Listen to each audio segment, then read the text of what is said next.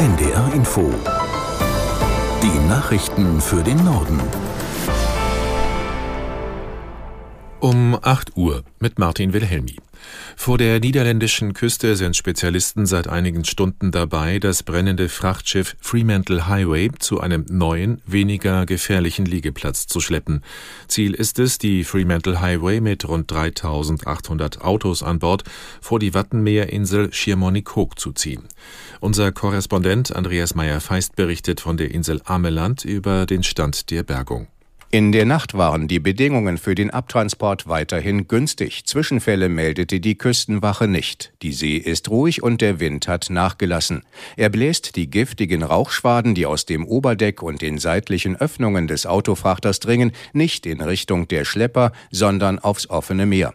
Das brennende Schiff kann nur langsam bewegt werden. Es wird mit maximal 5,5 Stundenkilometern an seine neue provisorische Anlegestelle gezogen, die heute erreicht werden soll. Rund 16 Kilometer vor der Wattenmeerinsel Schiermonnikoog. Dort soll der Frachter verbleiben, bis klar ist, ob ein weiter Transport in einen Hafen riskiert werden kann. Der neue Anlegeplatz im Meer zeichnet sich nach Angaben der Behörden durch ruhige Strömungsverhältnisse aus und liegt abseits der vielbefahrenen Schiffsrouten. Es werde alles getan, um ein Auseinanderbrechen des Frachters zu verhindern. Rund drei Monate nach dem Start des 49-Euro-Tickets fragt der Deutsche Städtetag, wie es im kommenden Jahr mit dem Angebot weitergehen soll. Hauptgeschäftsführer Dedi hat sich dazu in der Zeitung Rheinische Post geäußert. Caroline Wöhlert aus der NDR Nachrichtenredaktion mit den Einzelheiten. Laut Dedi ist das Projekt nur für dieses Jahr finanziell abgesichert und deshalb fordert er, Bund und Länder müssten sich endlich dazu bekennen, die Kosten auch für die kommenden Jahre zu übernehmen. Und die gehen demnach über drei Milliarden Euro hinaus. Er ist aber auf jeden Fall sehr zufrieden damit, dass durch das 49-Euro-Ticket immer mehr Menschen den öffentlichen Nahverkehr nutzen. Auch die Bundespolizei hat eine positive Bilanz gezogen. Nach Angaben eines Sprechers ist die Kriminalitätsrate nur leicht gestiegen, obwohl die Fahrgastzahlen deutlich nach oben gegangen sind. Bundesverkehrsminister Wissing will mögliche Schadensersatzforderungen wegen der geplatzten Pkw-Maut rechtlich klären lassen. Der FDP-Politiker kündigte dazu ein externes Gutachten an. Darin solle untersucht werden, ob und in welchem Maß der frühere Verkehrsminister Scheuer fahrlässig gehandelt habe. Wenn es die Möglichkeit gäbe, jemanden in Regress zu nehmen, wäre es seine Aufgabe, solche Forderungen durchzusetzen, sagte Wissing. Der Bund muss wegen der vom EuGH gestoppten Pkw-Maut mehr als 240 Millionen Euro Schadensersatz an die vorgesehenen Betreiber zahlen. Verteidigungsminister Pistorius besucht heute die Cybertruppe der Bundeswehr.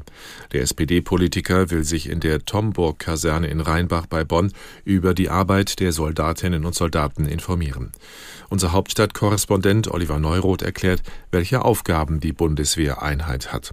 Cybertruppe. Wer bei diesem Wort an Hacker denkt, die den ganzen Tag vor Bildschirmen sitzen, liegt zwar nicht ganz falsch, aber die Verteidigung im Cyberraum macht nur einen kleinen Teil der Aufgaben dieser Bundeswehreinheit aus. Im Kern geht es darum, dass das Kommando Cyber- und Informationsraum die Kommunikationssysteme der Bundeswehr absichert, und zwar auf dem Truppenübungsplatz und im Einsatz.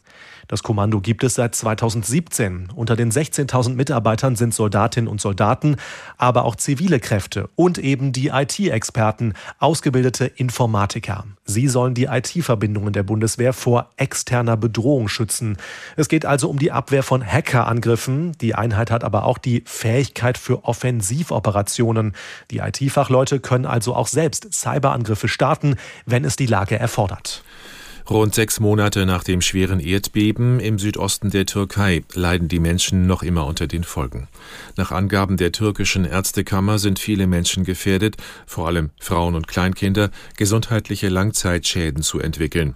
Das liege unter anderem daran, dass es an ausgewogener Ernährung mangele. Immer mehr Menschen hätten auch Depressionen entwickelt, weil sie durch das Erdbeben alles verloren haben. Soweit die Meldungen.